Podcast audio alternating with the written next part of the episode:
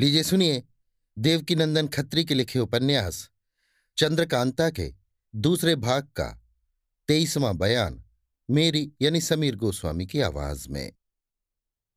महाराज जयसिंह, कुंवर बीरेंद्र सिंह, तेज सिंह, देवी सिंह और ज्योतिषी जी खंडहर की सैर करने के लिए उसके अंदर गए। जाते ही यकीन हो गया कि बेशक ये तिलिस्म है। हर एक जगह वे लोग घुसे और एक एक चीज को अच्छी तरह देखते भालते बीच वाले बगुले के पास पहुंचे। चपला की जुबानी ये तो सुन ही चुके थे कि यही बगुला कुमारी को निगल गया था, इसलिए तेज सिंह ने किसी को उसके पास जाने न दिया, खुद गए।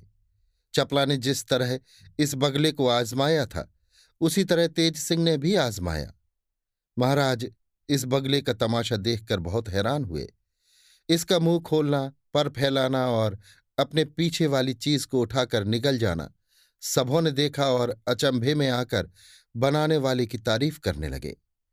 इसके बाद उस तहखाने के पास आए जिसमें चपला उतरी थी। किवाड़ के पल्ले को कमंद से बंधा हुआ देख तेज सिंह को मालूम हो गया कि ये चपला की कार्रवाई है और जरूर ये कमंद भी चपला की ही है, क्योंकि इसके एक सिरे पर उसका नाम खुदा हुआ है। मगर इस किवाड़ का बांधना बेफायदे हुआ, क्योंकि इसमें घुसकर चपला निकल ना सकी। कुएं को भी बखूबी देखते हुए उस चबूतरे के पास आए जिस पर पत्थर का आदमी हाथ में किताब लिए सोया हुआ था। चपला की तरह तेज सिंह ने भी यहां धोखा खाया। चबूतरे के ऊपर चढ़ने वाली सीढ़ी पर पैर रखते ही उसके ऊपर का पत्थर आवाज देकर पल्ले की तरह खुला और तेज सिंह धम्म से जमीन पर गिर पड़े। इनके गिरने पर कुमार को हंसी आ गई, मगर देवी सिंह बड़े गुस्से में आए।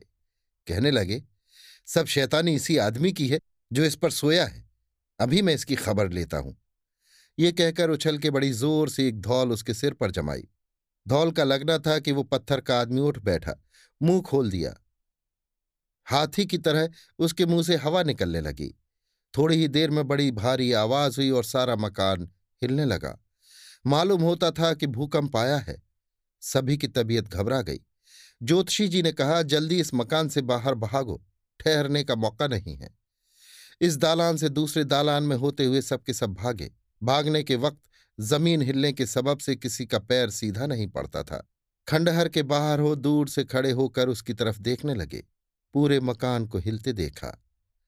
दो घंटे तक ये कैफियत रही और तब तक खंडहर की इमारत का हिलना बंद न हुआ। तेज सिंह ने ज्योतिषी जी से कहा, आप रमल और नजूम से पता लगाइए कि ये तिलिस्म किस तरह और किसके हाथ से टूटेगा। ज्योतिषी जी ने कहा, आज दिन भर आप लोग सब्र कीजिए और जो कुछ सोचना हो सोचिए। रात को मैं सब हाल रमल से दरियाफ्त कर लूंगा, फिर कल जैसा मुनासिब होगा किया जाएगा। मगर यहाँ कई रोज लगेंगे। महाराज का रहना ठीक नहीं है, बेहतर है कि वे विजयगढ़ जाएं। इस राय को सभी ने पसंद किया। कुमार ने महाराज से कहा, आप सिर्फ इस खंडहर को देखने आए थे, सो देख चुके, अब जाइए, आपका यहाँ रहना मुनासिब नहीं।